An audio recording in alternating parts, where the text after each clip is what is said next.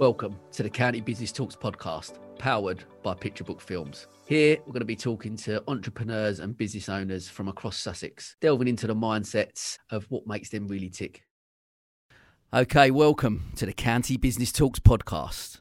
So as we wrapped up series one recently, um, I wanted to finish with something a little bit different uh, today. So we're doing a County Business Talks podcast takeover. Obviously for this, I needed some help. So today I will be joined with my good friend um, and my guest from episode four of the podcast, um, where I still it's still one of my favourite quotes from the first series. When the music plays, don't forget to dance. So I welcome my good friend Paul Britton from Britton and Time Solicitors. So Paul, we're, uh, we're swapping roles today, I hear. We are, we are swapping roles. This is the Paul Britton takeover, and uh, and it's it's going to be an absolute privilege, Sam, to put you in the hot seat today and Amazing. Hear about your life story, your journey, and how inspiring you are to people in Brighton. Mate, that's very kind. I'm uh, well. I think I'm a little bit nervous, if I'm being honest, mate. I'm usually in the in the other seat. So, well, look, let's do this. Right, Sam. Well, I think the first question that we all want to we want to put to you and find out is you've, you've been in Brighton. Anyone that knows you yeah. will know that you've been in Brighton and Hove now for the best part of ten, eleven years, a yeah, decade. Yeah, yeah. But where did your journey in business start? Was it here in Brighton, or was there some other episode, some business genius that started before you came here? Tell us. Oh, right, where did it start? Well, I get, for, for me, I always ask, when I ask that question about where people's business journey started, and I sort of look at mine and I think, I question, where was I inspired from? Where did that come from, that initial thing? And I guess uh, the, that entrepreneurial spirit, I think, was all, I watched a lot of Only Fools and Horses when I was younger. So for me, that was that was my, oh God, I'd love to run my own business. But I, I, I never, I think, I was ultimately I was going to be a footballer when I was younger. That was my thing. I was always I played at reasonable standard. I had a few trials, and when I didn't become a footballer, I started, had no clue what I was going to do, and I ended up floating around different jobs and stuff. And then I finally got into hairdressing when I was twenty-five. Not that old pe- people will leave it there, but I finally got into that just thinking, oh, I'm going to be a hairdresser. Um, my my granddad had. had run his own hair salon, like barbers, and my uncle was a barber, and I and I got into this, and I, I loved the fashion industry, and I thought, right, that's for me. This is going to be my new path. Got into hairdressing and realised I was actually pretty crap at it, to be honest. And you were you were, you were twenty-five yeah, when you got into it. So, and into where where were you in the world? So I was in es- Essex. I'm born and bred in Essex. Uh, I was there for thirty years before I come down here, and then I got into. I, w- I went obviously wanting to become a hairdresser. I went into obviously the best hairdresser at the time, Toni and Guy, glo- you know, four hundred global salons. And I got into it at that time. Obviously, apprentice, apprentices went in at a really low wage, and I couldn't afford to go in at that low rate at twenty-eight, twenty-five. But I went in, and they ended up giving me an opportunity to work front of house and be a receptionist, and then so I could get a little bit more money, and et cetera. So during the training, wasn't really going that, that great, didn't enjoy it that much, but I loved being involved in industry. So then for me, I was like, okay, I've, uh, I, I, I, I said to him, look, I'm thinking about doing something else. And that from that at that point, around twenty-five, twenty-six, at that point, I, I was reading a lot of business books, um, a bit, little bit about mindset and stuff. And, and I, I, that for me was like, I want to I want to do that. I want to run my own business. And I looked at various different things I had. I actually got a, I got a coffee van at one point, um, which I was gonna do. Is like this is this as well as this was yeah. So, so you had the opportunity at Toni yeah, and Guy, right, yeah, yeah, yeah. So, but you were working two jobs. Well, yeah, I was pretty much. So I never actually got the coffee van set up, actually up and running. But I went out. Uh, even then, I was like, so when I wasn't working at the salon, I was working on this business plan to set up this thing. I, I went up on my days off, and I worked with this guy up here. He, he was a Sicilian guy who I met through an uncle, and he ran a, a coffee, little coffee ape van um, outside Liverpool Street Station. Mister Coffee, so frothy he was. And I went up there, and I worked a couple of days with him, learning how to make coffee. And I was like, oh, this is going to be great. And I, I remember standing outside stations with a clicker counter, like where I was going to pitch the pitch the thing and stuff like that. And I was like, hmm, yeah, this is the route. I'm gonna, definitely going to do it. I said, and me and a couple of mates had got together, and was def- this was going to be the route. Anyway, didn't end up doing that, and f- for various different reasons. But uh, being involved in the hairdressing industry, then when I because I loved the industry and I, I saw these other salons open, I was like, could I get involved in that somehow? And when I said to the, the owners at the time, look, I don't know if this is for me, I'm not going to do the hedges, they were like, look, you've been great front of house, why don't you manage the salon and get involved in that? So I was involved in more of the marketing. I actually ended up running that salon, was turning over, we turned over well over a million a year for a, a salon in, in Lakeside Shopping Centre, you know, forty odd staff. It was a it was a big entity. Um, and I ended up managing that for about five years. And because of the stuff I learned during that time, the opportunity then come up to take over my own salon. I mean, that, that's, I mean, just drilling down on that a little bit, mm. sometimes that's the point. You had an idea, mm. the, va- the van, the coffee yeah, yeah. van, yeah. you took a clicker to certain locations to assess footfall. Yeah. So you, you, you had an idea, and yeah. although that plan didn't come off, yeah, yeah, yeah. what you took from what you had done there yeah, yeah, yeah. was skills and expertise yeah. that then yeah, yeah. you used... Yeah. later to yeah. be successful somewhere else. I, I, absolutely. I think I think it was just in me at that point. I was not. I was so driven to run my own business. I couldn't wait to do it. And but I, I think look, the learning curve for me was think I just wanted to run a business. I didn't really necessarily. I had ideas. Like I almost bought a property to do up, and the, you know, I ended up on. You can imagine at that point as well that we was going to buy a property in Stratford for like I got a mortgage for three hundred and fifty grand that I approved that when I was on next to nothing money wise as a receptionist at Toni and Guy. In the good old days in where you could self certify. exactly, exactly that, exactly that. And I look back now. Luckily, we didn't obviously go down that route because it was just that was about a year before the or a few months before the crash, and we ended up pulling out and not going down that. But again, like I said, I was just looking at loads of options. I was like, I've got to run my own business. I didn't actually. know what business I actually was going to do. There was just loads of different ideas. I just I was passionate about business and I wanted to get into it.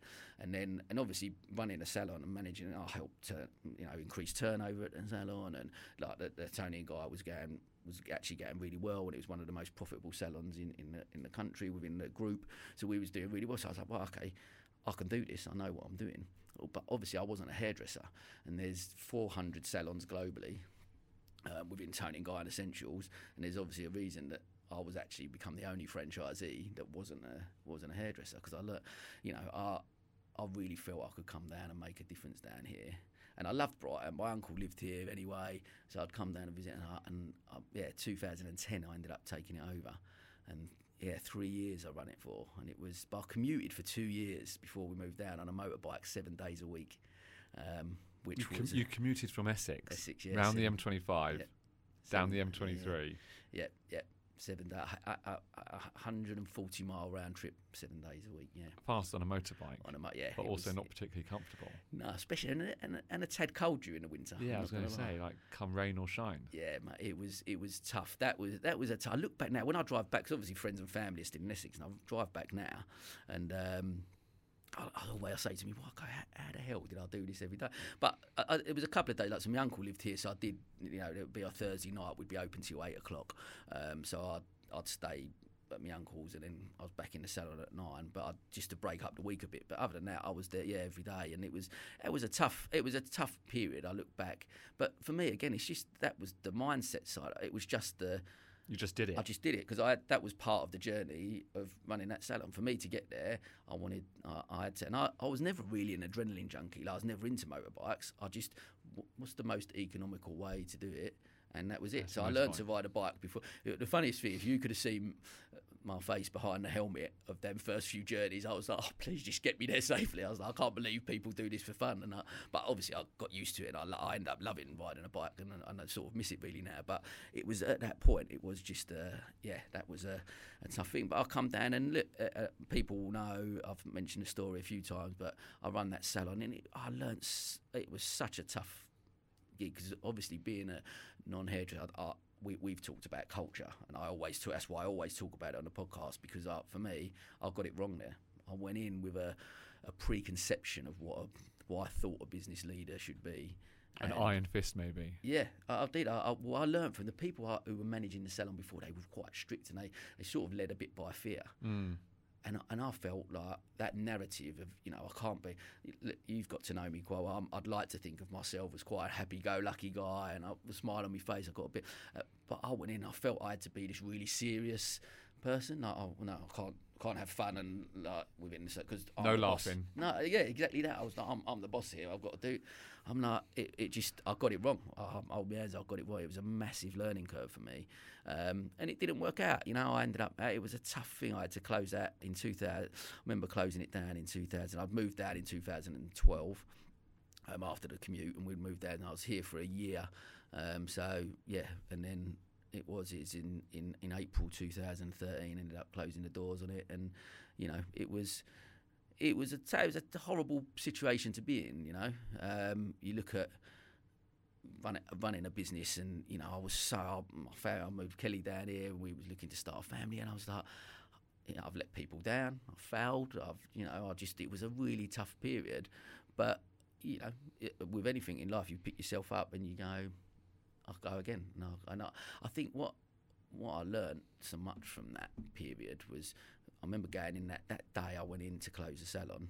I had to tell ten staff, you know, we haven't got a job anymore. I'm really sorry. And that was I'd never want to actually be in that position again. But it, it you know, it. it taught me about life and, and you know and what and what I had to do to get because I, I was sitting in a coffee shop before I went into the salon and I, I read there was something come up on my LinkedIn and it was the ten rules of success and one of the top one was understanding and accepting failure and that for me was and I did I just thought you know what the one thing I could say is that when I walked out of that salon I knew with my hand on my heart I couldn't have done any more than what I had I, I grafted.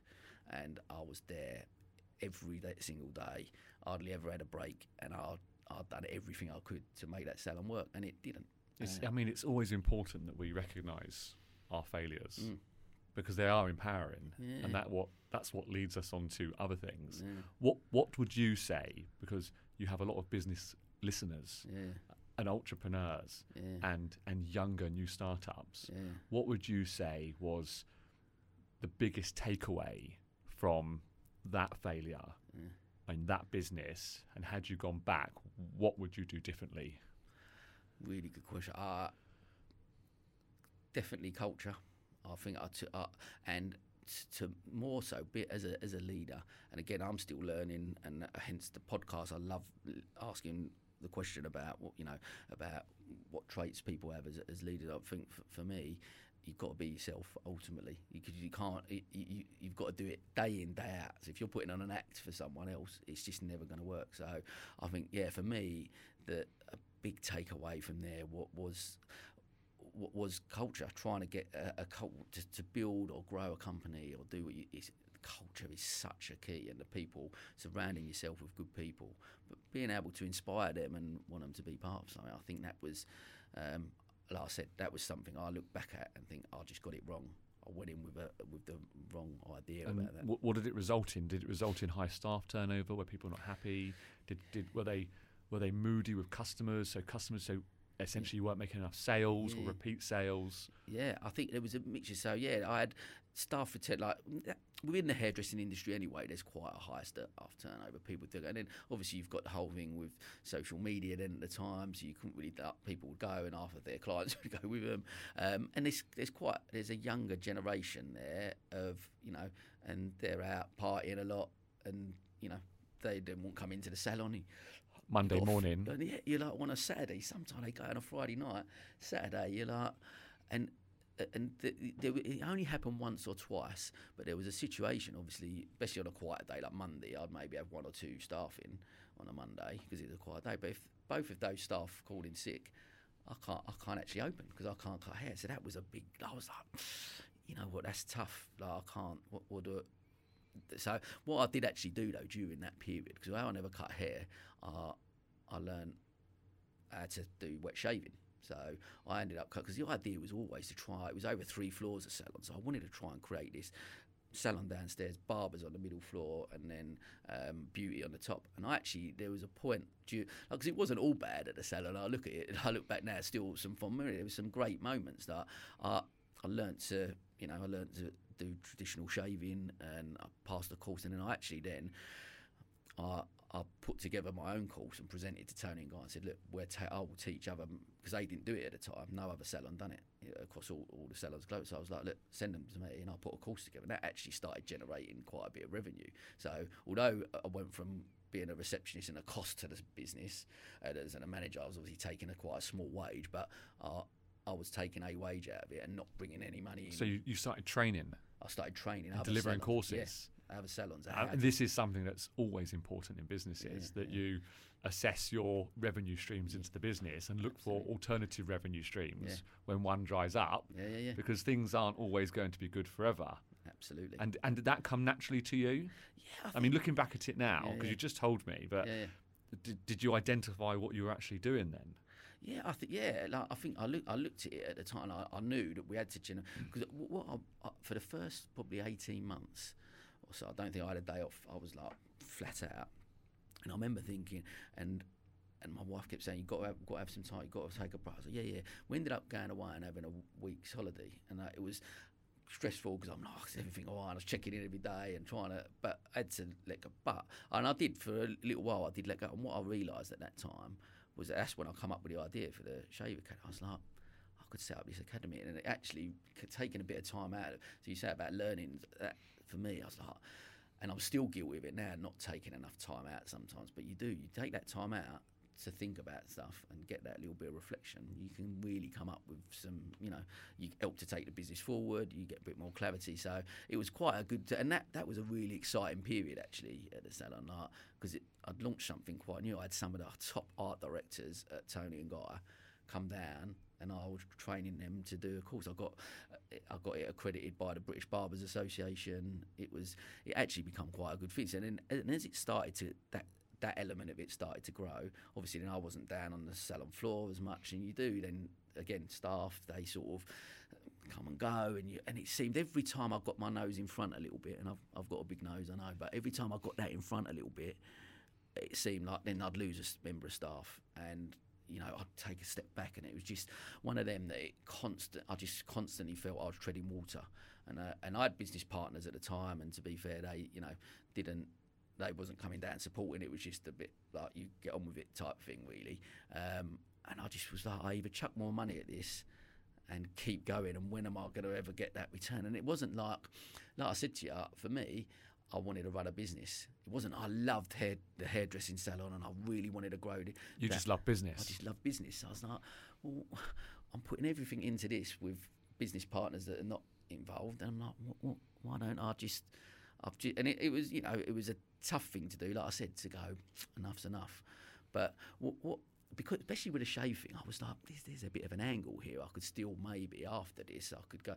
And I did actually have a little bit of a Dragon's Den moment. Like I went, so after it all closed down and it all went, but I, I'd obviously put this pack together. This and made, I, I had a great deal with Dermalogica um, for the product range. I'd, I ended up having like this this folder that I'd put together, this manual, training manual that I could go around and train other salons how to do it. So I actually went up and pitched to Toni Mascolo himself. Like, guy was worth three hundred fifty million, um, and I, I went into this room and there was him and all. There was about four or five of them, um, like the you know head of Label M, which was a product range, and you know his marketing director and blah blah. And I just And I was well aware going into that, thinking they, I'm pitching them something that they do not need me to do it, but I'll just go and give it a go. And I actually put this presentation together where I'd had a friend of mine who does branding and design. He put together a whole product range of male grooming, which they didn't have at the time. And um, it was it was one of them moments in life where you just go in and go, oh, I'm here, and I'm, and I didn't actually. Um, they obviously they loved they actually really liked the idea. Didn't run with it initially, and then did do a bit afterwards. Um, but they they actually offered me a job, like they, like especially the head of Label M. He was like, um, c- "Come down and have a chat to us, because you're obviously a bit sales, like you're a very good salesperson." He goes, "You've done a great presentation to us. So I'd be interested to see like if you." That, that's down. Always the thing with, with, with elevator pitches and yeah, pitches yeah. for business. Yeah. It's quite often senior people in the room, or dragons in that case, yeah. or tigers in our case. Yeah, yeah, yeah. Um, they. They don't maybe like the business idea, but they like the person in front of them. Yeah, yeah, yeah. And like you said, you just have an interest in business, yeah, yeah, and that probably came through. Yeah, yeah. Just thinking about before you went in to do that pitch, because yeah, yeah. I'm sure a lot of your listeners have have that have had that in the past, yeah, yeah, yeah. or are going to have that in the future. Yeah, yeah. What would be your tips to them? Preparation. one hundred percent. You fail prepared. to prepare, you're oh, preparing to fail, that, that old maxim. It is, but it is so true. I, I, and I, I, in all honesty, I, I, the, the only thing, I look back at that now, the only thing I didn't do, I wasn't one hundred percent clear on what I wanted personally out of it. In my head, I thought I did, but I wasn't clear in the, in the, like, because ultimately what I wanted, I was trying to create, I, I went in with a massive pitch to go, We we can do this shave academy. I will take it to the four hundred salons. We will train four hundred salons to do it. On the back of it, we'll launch a, a male grooming product range within Label M. It was like, I'd done the numbers on it. I, I was talking a multi-million pound adventure that I wanted to take them on. And they was like, okay, and where do you see your role in it, really? And I was like, well, and rather than, I, I, I, part of me, I wanted to, I wanted to have part of this product range, and I'm like, but how, then they was never going to give me a part of a product range of Label M that they've already got that they don't need me to do. So, and I just wasn't, I, for me personally, I wasn't really clear on the definition. I didn't answer that with a, this is what my role so is. So in hindsight, what yeah. what would the answer to that, if, I, if you were there now and they asked that, what do you want from yeah. this? What should the answer have been? For me, one hundred percent I should have gone, I will go and sell this to every salon. That would have been my role. I'll, so I want... It wouldn't have been a percentage of the business because it would have been, I would have just, I'd have created a role for myself there straight away and gone, I will go, my my role should have been, I will go and deliver this to every single You're seller. going to deliver the training? Yeah, yeah, I'd have delivered the training to every seller uh, and, or sold the, sold the idea of the training. It wouldn't have been, you know, four hundred sellers globally, we would have had other people doing training as well, but ultimately I would have been the head of That the conductor that, yeah and I could have I could have because I was already doing it. Like I had the Canary Wharf was the um, I think at the time was the the most profitable seller, or the, you know, the busiest seller, turned over a million. You can imagine in Canary Wharf the man they was charging, it was just they was turning over millions, and I I'd got them on board. I wanted to train three of their staff. This was prior to that meeting, so I'd all, I was already going out and doing them things, and I was like, I knew I could sell it, um, the idea behind it, and I was obviously passionate about it, and I've got that across. But yeah, I just I, I, I wasn't clear on that definition, and it ended up not. And that they actually got to a point they they allowed me to they put they allowed me to go and do it myself, like to go round to some salons and, and train a little bit. But I, I was uh, that was a small idea then. I wanted the big idea. The, it, the thing is, with all journeys, it's like my journey at my main business, mm. which is Britton and Time Solicitors. Yeah. It starts off small, mm. just about you, yeah. but then as it grows and grows and grows, yeah, yeah. your role has to change. Yeah, yeah, so I'm no longer a solicitor. Yeah, yeah. I'm now working on a on another business. Yeah, yeah, yeah. And your journey doing the training could have evolved into anything. Yeah, yeah. You could have been a regional director for training, yeah, yeah, yeah. organising. Yeah. I mean, is is that something you've thought about since? No, no. To be honest, uh, uh I like, I did like it, and there was a point when I, when especially when I'd done it, and I went and done delivered the training, and people enjoyed it, and it was good. But I, I didn't, I didn't you like, like the hands-on. Yeah, I did. I did like people that. Face it. Yeah, yeah, yeah, yeah. I, I, look, I'm a ultimately, I really, I'm a people person, and that is, I, I've, you know, for I've, I failed my A levels. I've not got, you know, okay G C S Es. I've not got the greatest education in the world, but. I, I am a people person. I think if I, people ask what you're good at, well, I can, I'd like to think I'm good at building relationships, and that has, I guess, help, helped shape different roles and stuff I've done over the last ten years. Because when I, obviously I shut the salon in two thousand thirteen, I, and I remember saying to my wife at the time, this is what I love obviously about, and why I, would, I don't think I'll ever live anywhere else other than here, just because at that time, because I wasn't cutting hair during that three year period, I was out networking even then, so I started to build a bit of a network there. I met some amazing people um, at the time, Andy Parsons, Gary Peters, people like that who quite influential within the business community, and just open their, like, you know, w- would help me. Would su- Opens support doors. Me. Yeah, open doors. An, an opportunity. Me. I mean, yeah. you used the, the word very early on, mm. and a lot of business is about opportunity, the big O word. Yeah, a- a- absolutely. And I remember saying, I remember closing the salon. And my wife going, what we're going to do? We're going, like, obviously no income. I'd lost a lot of money on it as well. We had to sell a property in Essex. Um, so, you know, financially it was not great. Um, didn't have any income from that night. And I, and she she's a solicitor herself, so she had obviously a stable job. Didn't have kids at the time, so there's a little bit of leeway. Um, but yeah, and, and all friends and stuff were going, are you coming back to Essex? I said, no chance. I said, no, I'm not coming back. I said, I said to him, I said, give me six weeks. I said, I'll get something. I'll get something going. I'll get some. I'll get some income. And I, I had obviously then. They, I'd been invited to an interview at Label M, and I'd had a couple of different things. I had the Shave Academy, a couple of different opportunities that were rising, and the, out of all of them, the, the opportunity for the job at Label M was the actually. Like, like, it was really strange because I remember my mum and dad. Like, I told them about all these. I've got all these opportunities and these different ideas, and my dad was the only one they was. Really like, oh, how have you got on with that interview? How did you get like with that job? And I was like, out of all of them, that is the one I don't want. I couldn't, I didn't want to, not that I'm unemployable, but because I, you know, I've always said I'll go, I'm a grafter, I'll go and work at it. If I needed to earn money out, you go and do it. But and I remember saying to Kelly, look, if I need to get the job, I will get that job. It doesn't matter. But I was just, I, I, I guess, self-belief, confidence that I would be able to get something going. And, and generate. What, what did you get going? Well, I, I, I, so I was a f- friend of mine at the time who was a solicitor. Um, he, he helped me with the closing the salon um, with some advice and stuff, and he had a side business that he'd run called Fernballs. So, um, and I'd played in Fernballs a bit. It was five-a-side football, networking through sport, um, and I'd played a couple of times because I loved football. And he was like, "Look, I've run a couple of leagues in in and around."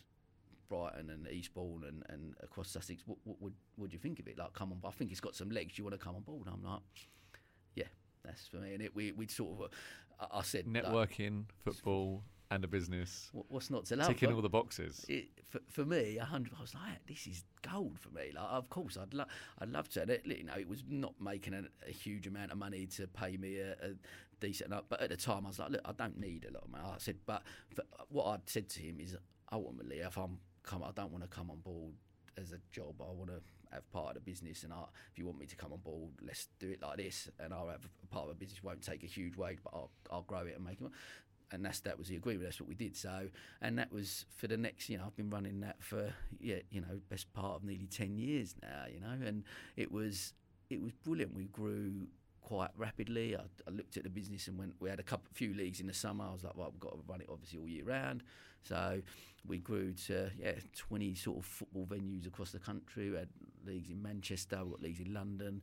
Um, and it was, it was, it's brilliant. It's great fun. It was a great, it was a lovely business. And I, obviously I, when I was at the salon, things I'd taken from there. So I'd done a lot of stuff with Albion in the community. And I used to have, I, I, I got all the first team when I was at the salon. Uh, We'd just moved to the Amex, all these high-profile players all coming in the salon. And I, I remember, like, for Twitter and stuff like social media, it was great having that sort of thing.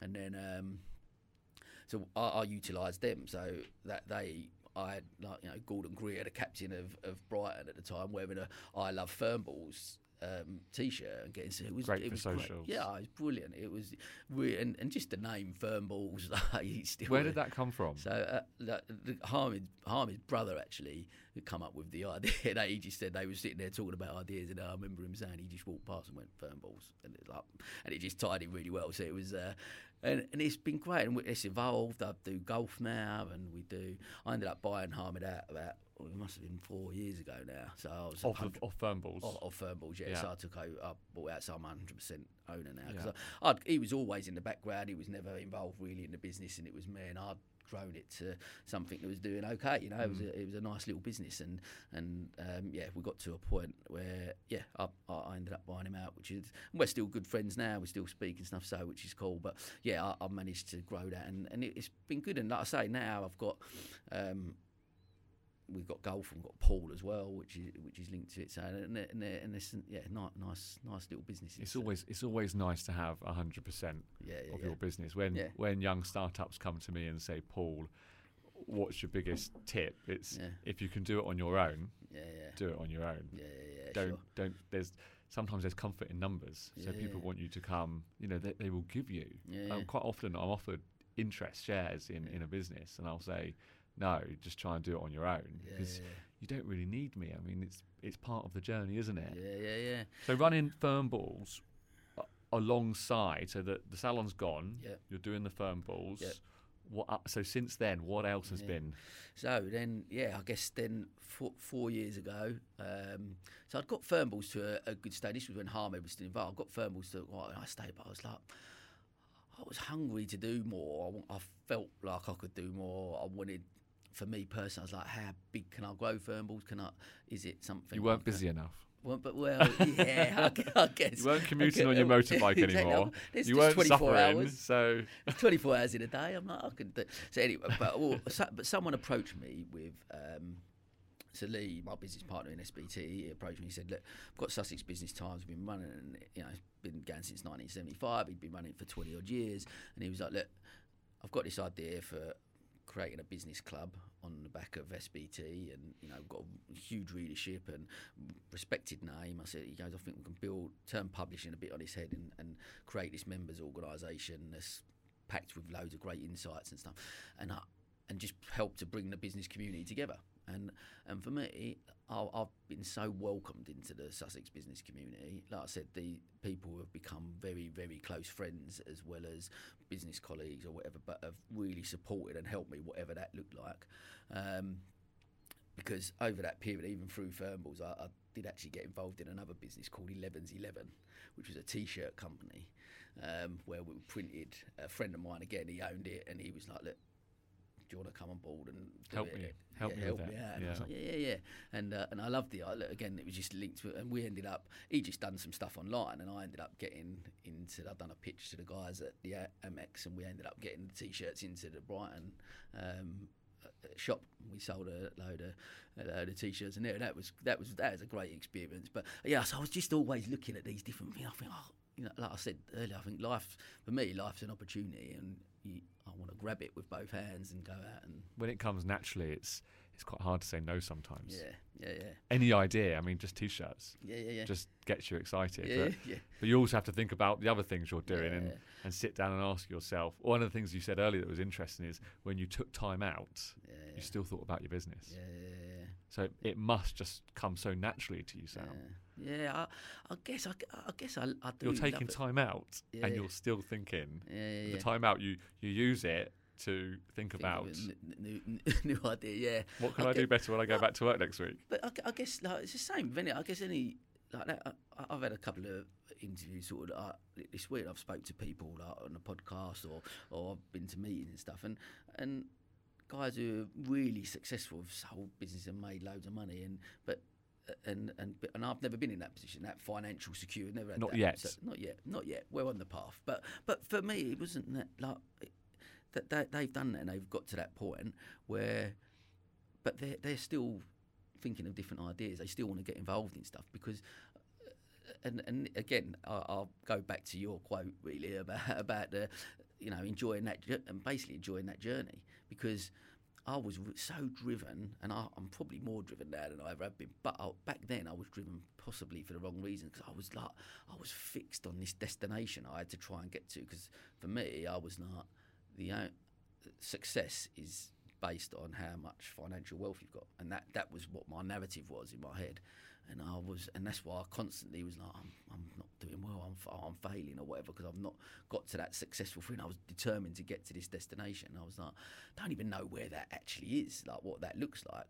And so, but I mean, that's the thing, isn't it, with inspiring people throughout our lives, is we only see them at their at the end yeah, yeah, of their journey. Yeah. So, and we think, oh, let's get there. Yeah. But it's it's that journey in between. I, I was interviewing um, someone for a job yesterday, and they were eighteen, and part of me was jealous that yeah.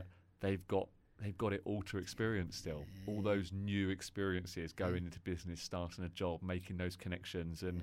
realising it's not always about how rich I can be by the time I'm twenty-eight, which yeah. now you and I sitting here, yeah, yeah. twenty-eight, yeah. is young. Yeah, very young. I mean, yeah, how yeah. on earth can you be super yeah. rich at twenty-eight? Yeah, yeah, yeah. Um, on on inspiring people, and and I don't know if it, it it was what you focused on to be wealthy and have all these things. Yeah, yeah, yeah. But so then back then, so when you were in Essex, yeah. who who would you have said did you find quite inspiring in life? Celebrities, um, politicians, yeah. business people, anyone. I love uh, for, for for me, I, I I love a I love an underdog story.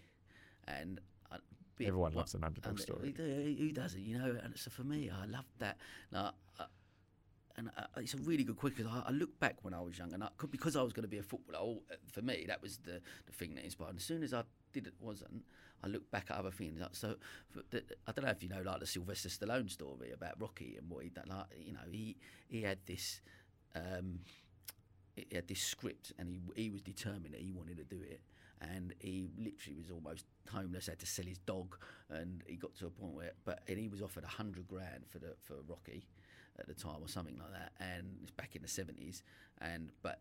But a hundred thousand pounds is like being offered millions yeah, now. Yeah, exactly. Yeah, so and he was offered that, but they said that he couldn't play the lead role, and he turned it down. So he's had to sell his dog. He's almost homeless. Down on his luck. Got, Uh, down he's down on his luck, and he's turned down because of that self-belief that you can go, I, I believe in myself so much and believe in this what I'm doing, and and well, look at the Rocky look what franchise. Went on to do. yeah, you know. Yeah. And, uh, so for me, stuff like that, that was a massive. Oh, I remember looking at that and thinking, well, that's just a huge inspiration. That type of that, that type of person would have been someone. But in, in so the, the takeaway from that is always believe in yourself. One, Don't sell yourself short. one hundred percent. There are better days are ahead, and there's going to be other opportun- opportunities. Yeah. I, and I, and fast forward to now. Yeah. Who now, in the world of today, do you think, when you speak, yeah. I'm really inspired? Uh, one uh, a person who inspired me to do the podcast, actually, I follow quite a lot um, and listen to um, Stephen Bartlett. I think he's brilliant. Um, I've read his book. Listen to him. I think he's he's really inspiring. I love the guys at what they've done at, at a high performance podcast and the conversations that they have and they create. And I think them type of people have been really. I, I listen to that that mindset and you know that high performance, that achieving what you can do, that belief in yourself, and and the message that they sort of try and portray is, is something I find inspiring. And I, I'm look, I, I, I, for me, I'm really fortunate. There's that pe- people within like that celebrity sort of, I guess if you if you want to say it, that, that sort of arena. But I'm, I'm you know, I, I've I've just recorded eighteen episodes of a podcast with people who I would class as really inspirational, uh, yourself included, obviously. You know, thank you. I've in now. Yeah, but it has. I'm I'm surrounded by people within the Sussex business community who are doing doing it day in day out uh, in the journey, you know, on the journey I'm on, but at different levels. Some, you know, Michael Geatson, who come on one hundred million turnover with what he's achieved in identity. I've seen that grow over the last ten years, you know, and you know, you, like you say yourself, with the last couple of years, the rapid growth of Britton and Time in such a short space. Now, my, you know, Gav Willis who, at Search Seven, who does so much for sort of charities, and he raised, you know, he raised seventy-seven grand last year. So I'm surrounded as well within the business community by people that inspire me, and I'm not, you know, and feel very humbled and fortunate to be part of, I guess, part of that community. Do, well. do you realise now that? And quite often with entrepreneurs like you, you don't realise that you're actually now quite inspiring. Uh, it's kind of I don't. I, I, I, I don't actually. I, I guess there's that. Uh, well, just just the story you've told today, and and and we've talked a lot about business, mm. but there is also another part to you mm. which you haven't touched on yet, yeah. and and quite often you might not realise, but it's also your generosity and your giving. Because you're involved yeah. in charity as well, yeah, and you're yeah. a trustee, mm. as well as doing these other things, you yeah, had yeah, you sure. found time also to give back. Yeah, yeah. Do you want to tell us a little bit? Touch on that yeah, a little bit. I, I it's mean, more an emotional side is, of it, and yeah. and a social responsibility. Mm. It's great that your personality is business, but you've mm. also found time, mm. which I, I think is is. inspiring in itself. So yeah. do you want to tell us a bit about that?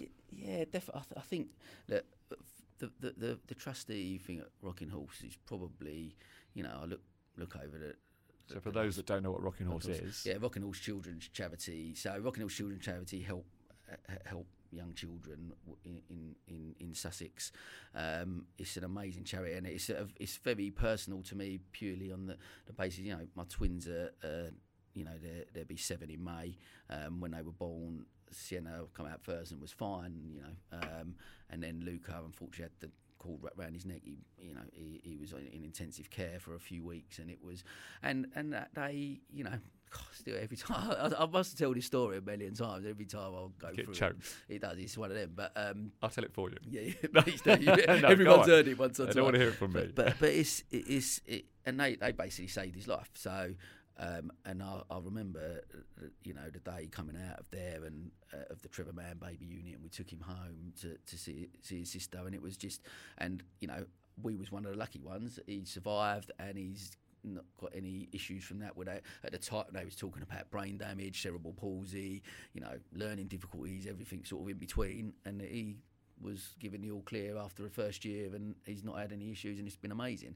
And we was one of the lucky ones. So I vowed, I remember coming out and going, I want to do as much as I can for Rocking Horse. And I have, I've, you know, I've done running, golf days, and, and raised probably, I don't know, ten, fifteen grand over the last l- last few years. Um, but wanted to do more. And when they approached me and said about becoming a trustee, I just, probably what a really proud moment, and very, uh, you know, amazed by that. I feel like I'm, you know, I'm able to now get involved even more and give give something back to them, because it is important. I think any business really, and like, like you said about inspiration, like people like Gav Willis who do so much again for, for charities and stuff, and it's so important for us as business leaders to be able to do that, isn't it? Like to to give a little bit back. I think we've, you know, we're all busy, we've all got stuff on, but, you know, we can. As soon as they're in a, in a position to do so, it's, yeah. Sometimes I think startups, They they want to do it very early on, but mm. if they focus on the business first, they'll get themselves into a nice strong position. Absolutely. In the first three or four yeah, years where they can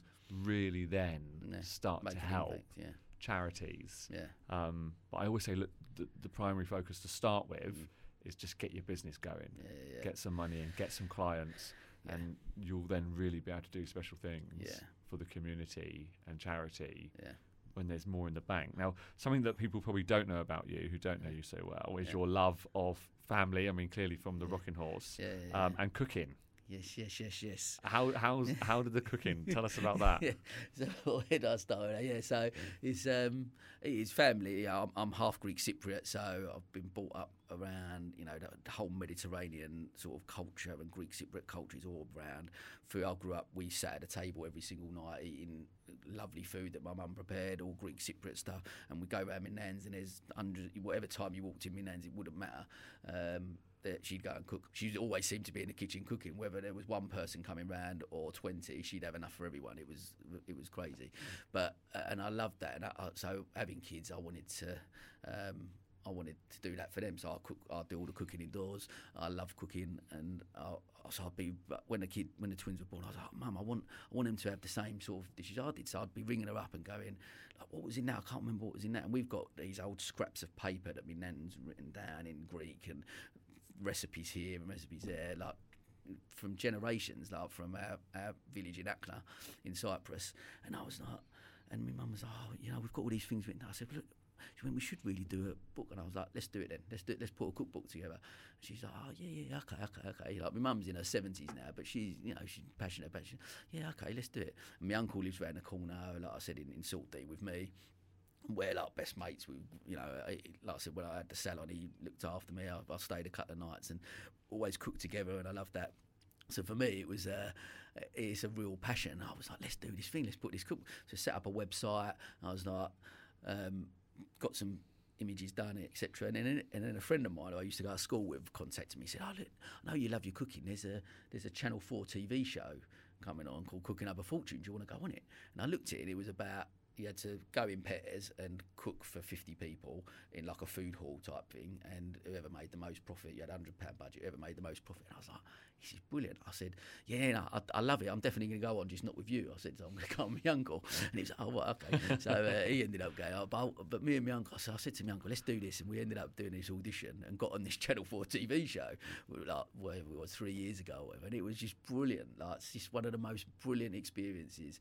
We ended up losing out by because. You had to, you had a hundred pound budget. You had a food, you had a kitchen and a food store. And you went out to the fifty guests, give them a little taste, and then they come and got a queue behind. And whoever, yeah, there was another two companies, and whoever made the most profit won.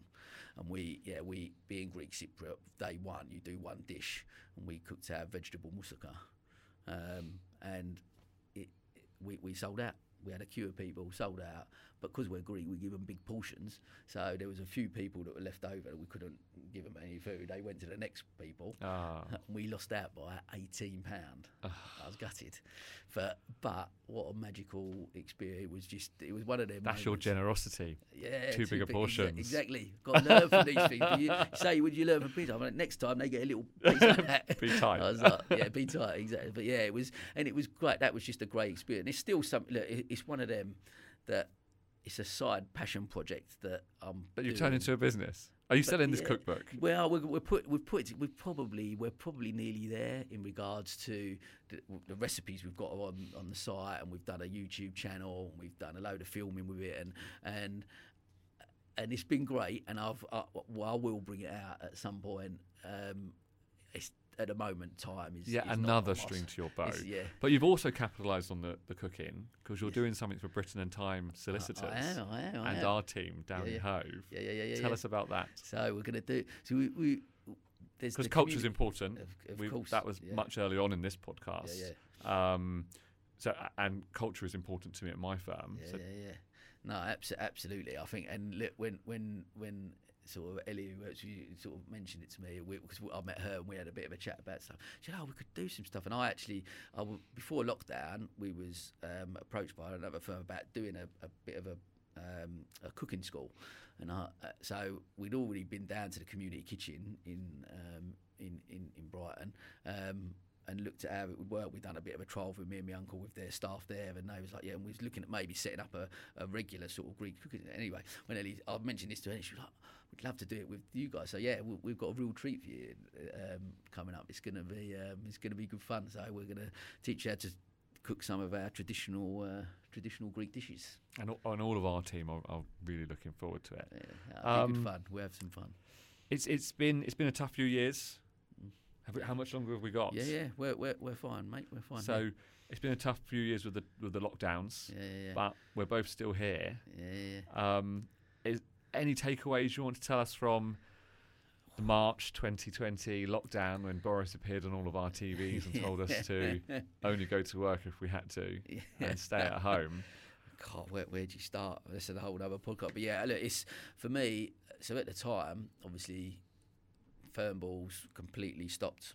Couldn't, you know, couldn't do any events. So the good thing with Fernballs is an agile business. So I, you know, I outsource. Yeah, but I outsource everything. Okay. So for for me, I only pay for the venues when I'm there, et cetera. So it was one of them that zero income to the business, but zero outgoings as well. So it almost just nice stabilised. Nice so that one, was yeah. was uh, quite. So that was okay. So that that, that was. You know, not great personally for me financially, but you go, okay, we're, we're, mm. the business survives, we're okay. Then obviously we decided to, we, we launched County Business Clubs bang in the middle of the first lockdown, um, but w- probably in all in hindsight w- wasn't a terrible time to launch it because what we was offering was a, a, a platform and a community to to let people To, to shout about what they're they're up to and how we can support people. And that's what had you planned to launch it then already? Yes, yeah, so it was always the plan to launch. You just stuck to the plan, and, it, we, and we just went, like, do, do we pull this and not start, or do we just go, look, let's just put it out there and and yeah, we we knew that we could offer something with. We've got a magazine and a business publication that we stopped printing at the time, just went digital, um, so we could keep costs down. But I just put, put things out to people and said, look, how can I help? How can we support you as a business and what can we do? And and, and it, it, it, hopefully that helps. And we, we managed to grow a community quite quickly within County Business Clubs. People come, because it wasn't charging, we just said, come in, get involved. We wanted feedback and, and that helped to shape and mould what it's sort of become now, which has been... been invaluable, really. So we, obviously the official launch was finally, like, as you sort of know, back in November last year.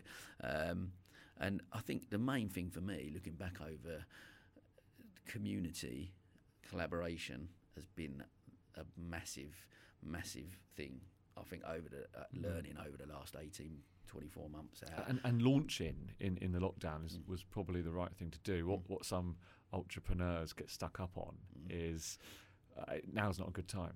Now's not a good time. Now's not a good time. Yeah. Well, when is there going to be a good time? Yeah. Sometimes you just got to get on with these things. Right, a- a- absolutely, absolutely. I think, again, back to like doing the podcast, what some key things I've taken away from the eighteen episodes. Exactly that amount of people and traits that people have said to me on here, just do it. Uh, what what what? Uh, uh, the question is, uh, what what advice would you give a, an entrepreneur about just starting up? Just do it. Yeah, Got stop talking about it. Yeah. And uh, why don't you just do it? Yeah, and and that's it. And what and like what's the? You, you, I'm I'm still a, a believer. It's that the, that fear of failure is what stops so many people. And I think my after the learning from the salon, taking that out of it, I, I've got less of a even less of a fear of failure now. Mm. I don't. I'm okay with it. I've yeah. accepted that part of my journey is going to be. I'm sure I fail more and along along the way now, but mm.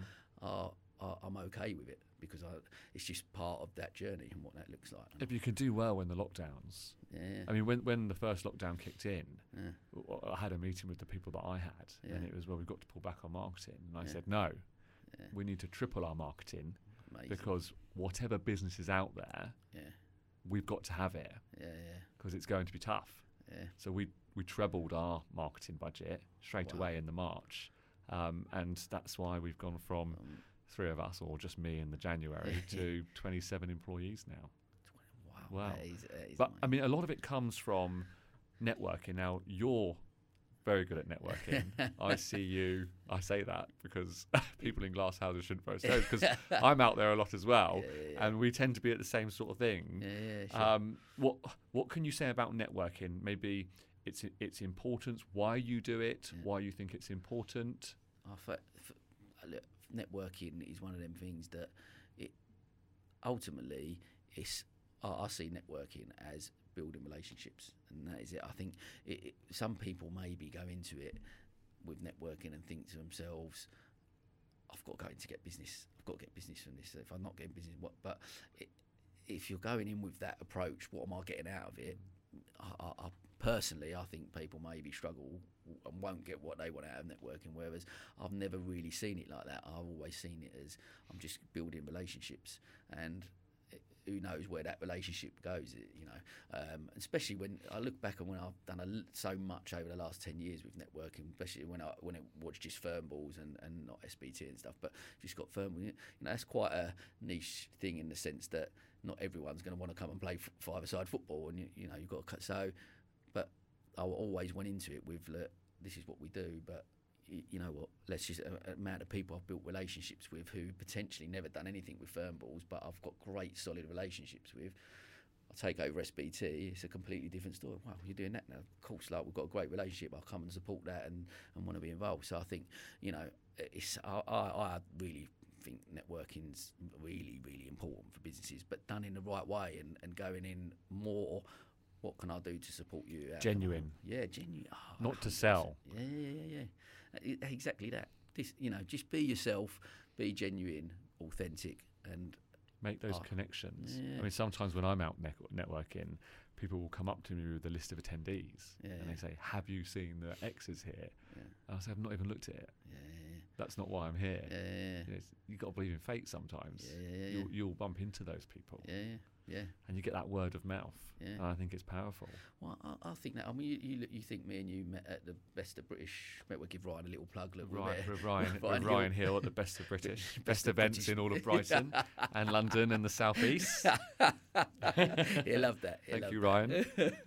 But we, we, you know, we, we, we met there and have, you have a chat and become good friends, and you invite me down to the, you know, uh, to, to the office, and amazing office, by the way. I love the chairs. Um, but you love the chairs. I love the chairs. Out of everything at my office, you love the chairs. I love the chairs, mate. I love the chair. I'm a sucker for a nice chair. But that that that's it. And you but you just and that's it. And that's where then a relationship builds, and that's where, you know, not only friendship but but business comes as well. And be by building those relationships. And I think that's that's a key thing. I, it, w- it was interesting actually. Talk just to touching on networking. I'd be interested to see. I know this is a. a You're in the, I'm in the hot seat, but I just want. There was something that Stephen Bartlett, a guy I said who obviously inspires me, he mentioned about he he put something out the other day about networking. Not great. He said he doesn't network. He said he doesn't think it's of, of any importance. He said there's lots of other ways that you can actually do stuff like podcasts or. And I must admit that it, I was I disagreed with him because I did. I thought, well, I've got so much from what has come, has come from networking for me personally, but you do look at other, and I have the amount of people I've managed to sit, like by doing the podcast, I've sat in front of some amazing people and built great relationships here in this room and, and doing it. So there, there are other avenues to do it, but I, I still I'm a fan of networking. I think it's it's so important for, for business. I mean, there's. You said it yourself, and, and we touched on it earlier. Alternative revenue streams into a business, absolutely, and marketing, yeah. And to say, I don't know what Steve Bartlett said exactly. I haven't seen it, mm. but to say I don't do it. Well, all you're saying is I don't pursue that revenue stream into my business, yeah, yeah, yeah, yeah. and therefore I'm not getting that business. Yeah. But maybe he feels he's getting enough elsewhere, elsewhere yeah, which yeah. is which is fine. Yeah, yeah. But he could be getting more. Yeah, yeah, yeah. And what does more look like? Yeah. More looks like more opportunity. Yeah. More looks like more opportunity for the people you employ. Yeah. More jobs in a good working environment with good culture. Yeah. Oh, opportunity, yeah. It just all comes to that. So yeah. by saying I'm not going to do a certain yeah, yeah, yeah. marketing avenue, I yeah. think you're just you're yeah. suffocating yourself a little bit. Yeah, I, I, I think I think there's definitely. Um, Yeah, I, I totally agree. I, like, like, I keep going back to opportunity and that word we, we mentioned a few times, but you know, you go in a room of people, there's there's opportunities there, aren't there? You don't know who you're going to meet, when you're going to meet, and there's there's opportunities. Google's there. Great, don't yeah, get yeah. me wrong, but it's faceless. Yeah, yeah, yeah, yeah. And people still buy from people, don't they? They're always going to buy yeah. from people, no. which which kind of brings me on to my next question um, around networking. Zoom, Teams, yeah. online, or face-to-face? Face-to-face, one hundred percent for me. And why? Just, uh, I, I realised the value of Zoom over the last, it's, it's saved many businesses. Kept us going. one hundred percent. It's Seeing other brilliant. people, yeah. Yeah, it's been it's been brilliant. And, and, you know, you've got people like Brad at Network My Club with Remo, which is a, another great platform, and he really embraced that online, and I think they've done it in a great way. Um, but... I was thinking oh. about Bradley. I mean, he he was he's sports venues, isn't he? Networking, yeah, yeah, yeah. and when they shut those down, he could have said. I mean, he's he's another great example. Oh, really, brilliant. He didn't say, "Oh, okay, well, throw the ta- towel yeah. in and I'll stop." Instantly innovated and went straight oh, online uh, and made a success of it. We're no longer at the sports venues, yeah, yeah. but. I can still bring new people together while you're locked up in your house. He was the first guest on the episode one of the podcast, and we talked about that. And and our, he said our Remo pretty much saved his business, and he, you know, it was he really done.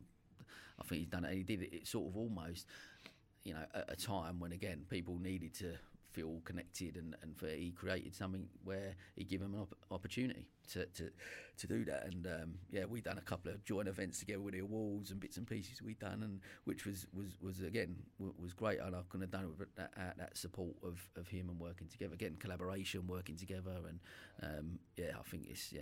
A natural, another natural entrepreneur, and he yeah. probably doesn't realise it as well. Yeah, yeah, yeah. Um, a bit younger than us though, as well, isn't he? He's, is he? He's done it. Maybe younger than you. Yeah. I've got very good yeah, filters. Yeah, yeah. And still all your hair, thanks. And still my hair, yeah, yeah. or some of it. Yeah. You, you've interviewed you, uh, many leaders now, yeah. inspirational people across the board, yeah. and I just wondered, what personal traits do you feel make good leaders? Mm. I think a really important one, communication is is key. Um, how you communicate with your staff. As I said back at the salon, I think I got that wrong, but that, that communication, I think I think empathy is a, a, a key one. I think um, as a leader, got to, got to be empathetic with people's position. We don't know what's going on in personal life. You've got to be a little bit understanding.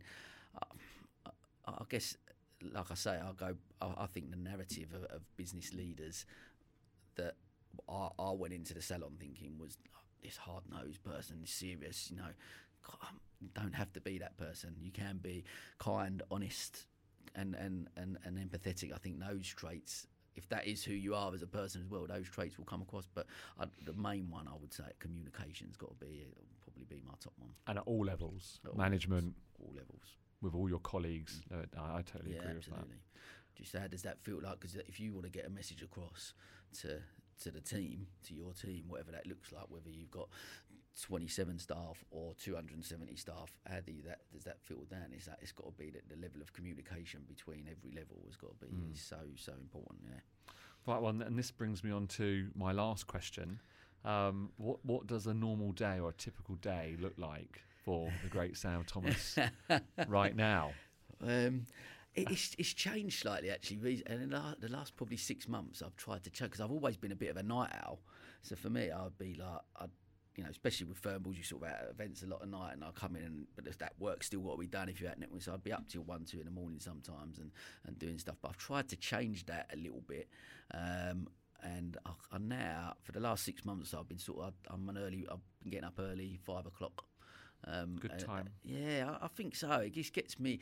I, I mean, the kids don't get up to about seven, so um, I, I'll get a couple of hours done before, and that's a good start to my day, and I let, generally do that. I try and run most mornings um, if I can as well. Exercise is, just from the mental health point of view, is key for me, so I try and... You've got to put something back in, haven't you? I need to, yeah. And I uh, can't drink from an empty cup. Yeah. Exactly that. I think the thing, and then and then, then I just crack on with the day. So for once, I, I try and drop the kids at school if I can. Uh, again, it's, it's being your own boss is trying to manage that that work-life balance, which I certainly I struggle with, to be honest, with a work-life balance. But I'm, I'm again, I'm learning and I'm trying to develop that a bit better. But yeah, I try and be around to drop the kids off and, and potentially a, a few days a week as well, pick them up, which which is nice. But and then just crack on with the day, and and that that the beauty of it. Being involved and spinning a few different plates is it's so varied. Like I go to an event, I've you know putting together marketing plan, putting the magazine together, you know launching a new Fernballs League, whatever that looks like. And it's uh, is that yeah. what the future holds for us now from you? Another Fernballs. What what does the rest of this year look so like? I think for, so I, I, I think for me, look into the future. Uh, for, for, for me personally, uh, Fernballs, as much as I love that business, I'm trying a, a, a challenge is because County Business Clubs has grown to, to what it is, and I'm I'm full on with that really. And Fernballs I've been able to maintain and manage because I've done it for so long. And you, but you, you you don't want that to slip completely. So I'm trying to get to a point where I can. I'm looking at potentially taking on a, an, an M D for Fernballs to actually run it and hopefully have the impact that potentially I did when I first come on, and have that hunger to take it to that next level. Because just purely on a time basis, I haven't got the ability to take it, I don't think, much further if I'm being like, on a personal thing. And, and my focus is very much with County Business Clubs and S B T and trying to, um, yeah, trying to progress that, grow that community, and um, hopefully.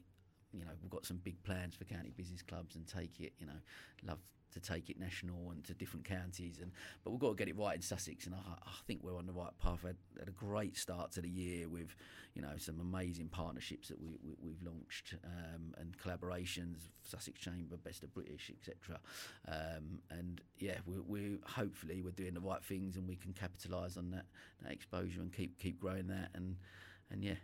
Well, Sam, I think you're definitely doing the right things. Thank and uh, just being here and speaking to you today and interviewing you and the role reversal, has it's just been a great experience. So yeah. Thank you for that. And I think maybe you want to finish up now with uh, your yeah. listeners. I will listen. Because they are your listeners. Mate, listen, we'll li- uh, thank Thank you so much for it. This has been brilliant. It's uh, it's so nice to be on the other side, actually, and it's been been a been a brilliant chat, and um, I'm really grateful. Look, it's been been great getting to know you over the last few weeks, so last few months, so and we, you know, like I said, we've become good friends as well, and it's been uh, this was this was really interesting. But I just ultimately, for me, with a podcast, I've. I've, I've loved doing it. The last eight, these eighteen episodes have been brilliant. I've already recorded the first few for the series two. Um, it's again, we talk about things about passion and, and what, what you love doing, um, and I lo- absolutely love doing this. I think it's, I've found something that I, I, I genuinely, and, and not even from looking at from a, you know, how you monetize or whatever that is, from capitalise on, capitalise these, on things, yeah. these things. But it's not. It's just sometimes pure, that just comes. Though, yeah, doesn't and, it? and and, I, and I, maybe it will. I think it's just something to have the conversations I've, and the, the people I've, I've and. The, the authenticity, openness and honesty of people that have, have agreed to come on and, and be like that has been phenomenal. I've it's learned. An honour, Sam. It really oh, is. Well, and, I, mean, I mean, you had you could have picked from many people, and I'm absolutely honoured that, that you, you chose me to come and speak to you today. So thank you for mate, that. No, listen, it's been it's been a joy, and I think what a great way to, to wrap up series one. So thank you very much, and that is a wrap. Just a final thought from me, really. Um, it's, as we come to the end of series one, it's been quite an amazing last few months, um, interviewing over eighteen guests um, on the podcast, which has been truly amazing um, and really inspiring for me, um, sharing so much knowledge and insights um, into their, you know, their journey uh, on that business journey, and, you know, at different stages and what that sort of looks like. And it's been um, it's been amazing. Uh, I think, you know, right from the start with, you know, first episode with Bradley Hatchett, founder of Network My Club, talking about, you know, the, the, the future of business networking. We heard from Joe Miles about her amazing resilience from, you know, battling cancer, closing a company, to, you know, how art saved her, um, which was, you know, truly inspiring. Um, You got, um, you know, I talked mental health with Yaron Engler. Um, you know, we, we talked to Jack Jack Mandalena about the start of Nought and, and his journey, um, right up to Michael Geatson, and talking about how he built a hundred million pound company, um, which has been amazing. And I think there's so many key traits that I've, I've sort of learned from people, and certainly self, the importance of self-care, which is something I need to look at. And um, Camille Pearson in that episode talked about, you know, we've got to look after ourselves to become the best possible versions of ourselves. So um, yeah, such a, such an important message, I think.